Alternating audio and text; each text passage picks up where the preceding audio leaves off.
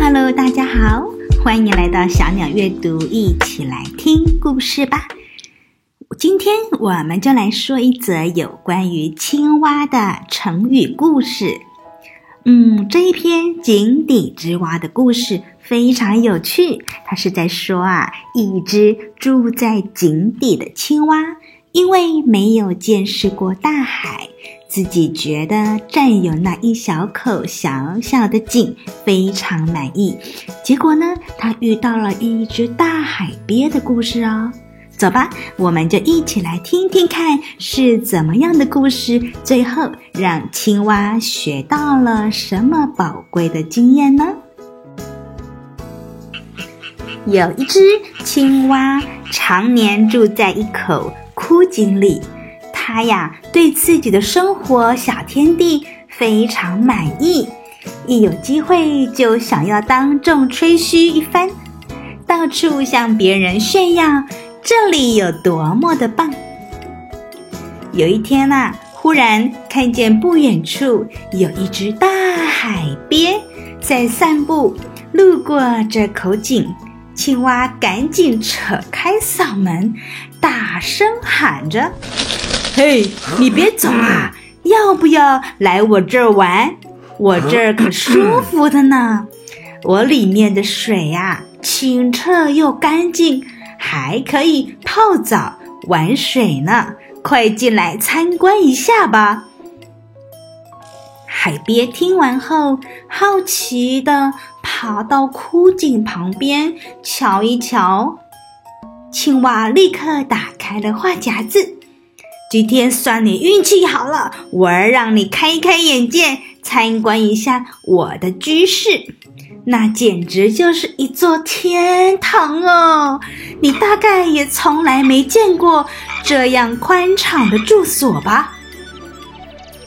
青蛙挺着大肚子，继续的吹嘘：“住在这，哇，舒服极了。”傍晚可以跳到井栏上乘凉，舒服。哦，深夜还可以钻到井里睡一觉。我泡在水里可以游泳，我可以打滚。那些小虫子、螃蟹、蝌蚪什么的，哪一个能比得上我呢？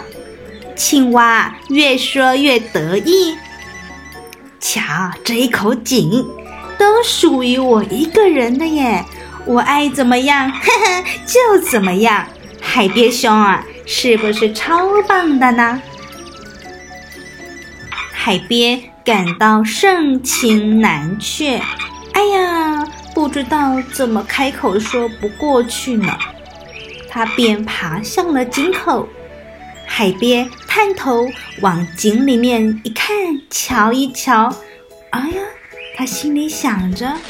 我只见到浅浅的井底里面，哎呀，积满了一滩长满绿色青苔的泥水。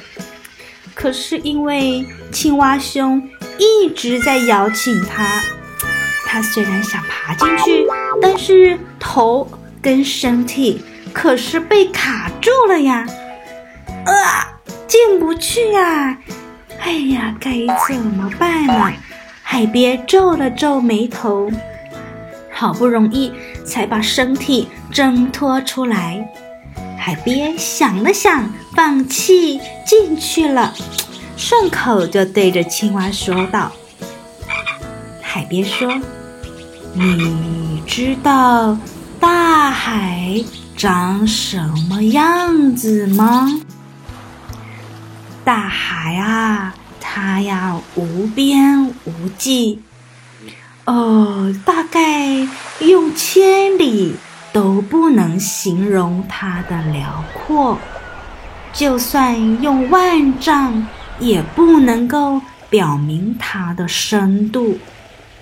不管陆地上经历过多少次的洪水灾难，或是大地。干旱了几回又几回，海水依旧没有变少。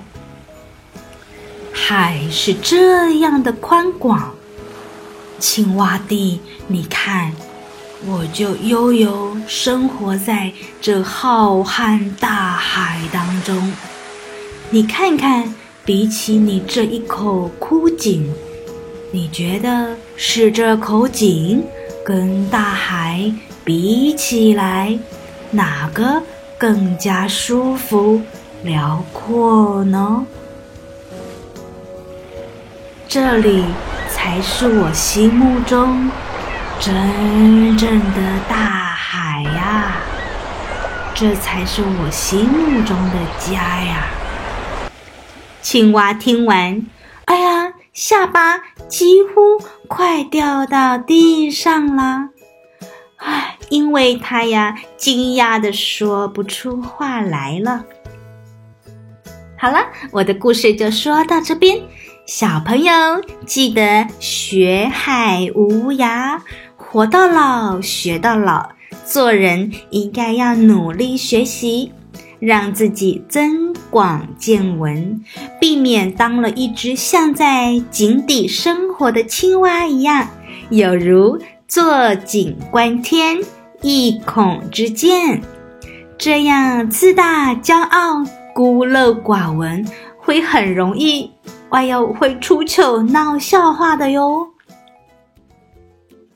动动脑时间，小朋友，接下来会有三道题目，我会一一的询问小朋友，请你依照题目当中的问题，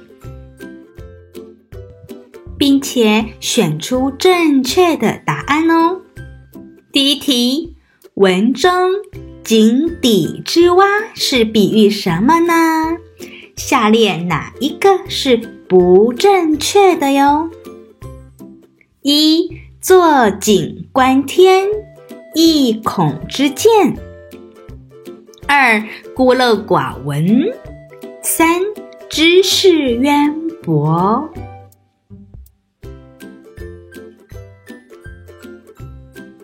答案是三。知识渊博。第二题，小朋友，你知道这篇故事的成语“井底之蛙”中的第一个字，请你找出下列何者正确呢？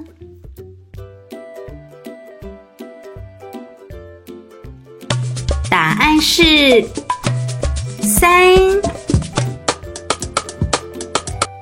第三题，这篇寓言故事可以让你学到什么道理呢？一、做人应该要努力学习，增广见闻；二、自己独自享受这口井就好，不用跟别人分享；三、下次不要随便跟别人聊天，浪费时间。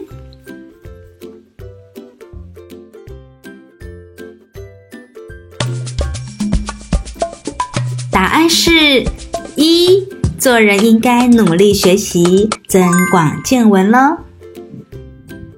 哈喽，我们今天的故事就分享到这边，希望小朋友们会喜欢，也期待您分享故事给爸爸妈妈们知道，也让爸爸妈妈们知道你进步了许多。当然，当然也非常欢迎你说故事、画画或写字分享，寄到小鸟信箱给我听哦。期待下次再见喽，拜拜。